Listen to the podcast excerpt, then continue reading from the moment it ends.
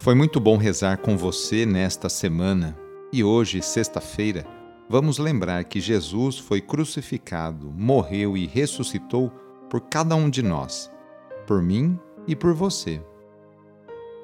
Iniciemos esta oração traçando sobre nós o sinal da cruz, sinal do amor de Deus por cada um de nós. Em nome do Pai, do Filho e do Espírito Santo. Amém. Senhor nosso Deus, nosso Pai, nós cremos em vós, nós esperamos em vós, nós vos amamos, nós vos agradecemos este dia e vos damos graças porque estamos com vida. Oferecemos este dia ao Senhor com todas as nossas alegrias e sofrimentos, com todos os nossos trabalhos e divertimentos. Guardai-nos do pecado e fazei de nós instrumentos de vossa paz e do vosso amor Ajudai-nos a observar vossos santos mandamentos. Amém. Nesta sexta-feira, dia 10 de fevereiro, o trecho do Evangelho é escrito por Marcos, capítulo 7, versículos de 31 a 37. Anúncio do Evangelho de Jesus Cristo segundo Marcos. Naquele tempo, Jesus saiu de novo da região de Tiro, passou por Sidônia e continuou até o mar da Galileia, atravessando a região da Decápole. Trouxeram então um homem surdo, que falava com dificuldade, e pediram que Jesus lhe impusesse a mão. Jesus afastou-se com o homem para fora da multidão.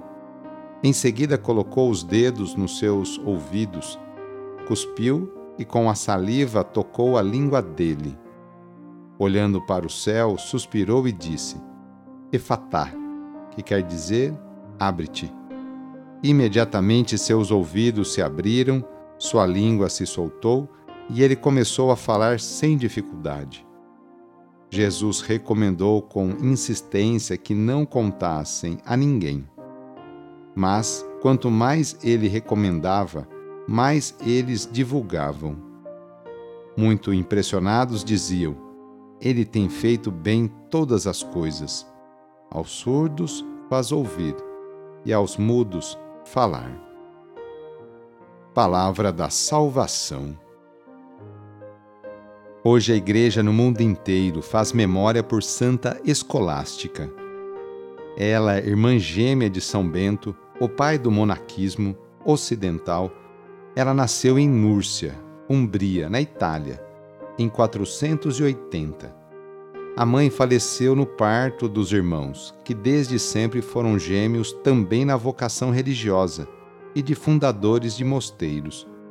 Escolástica, inclusive, abraçou antes que Bento a vida monástica, quando este estudava a retórica em Roma. Escolástica e suas monjas seguiam a regra beneditina, e ela buscava a solidão na oração ou conversas pias sobre assuntos de Deus.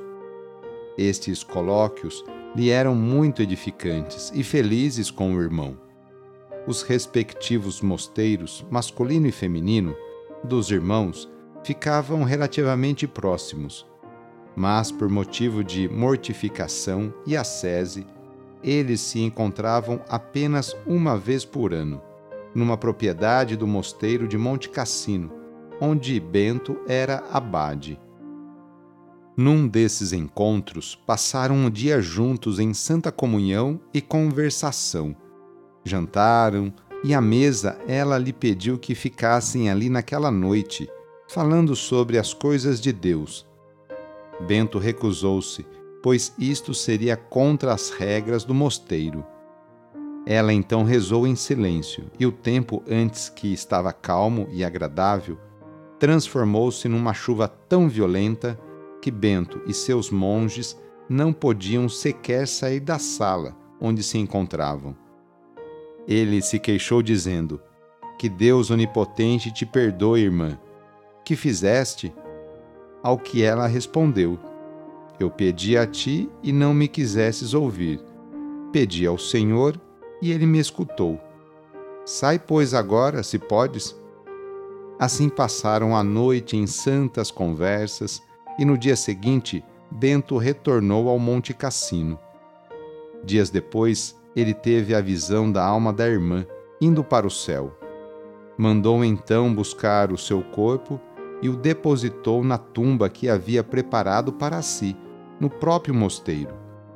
Pouco tempo depois, também ele faleceu. As orações na intenção das pessoas que já faleceram são expressões da ligação e do amor que temos para com elas. A dor, tristeza, a saudade são sentimentos humanos, não tem problema tê-los. Mas o desespero não é um sentimento cristão.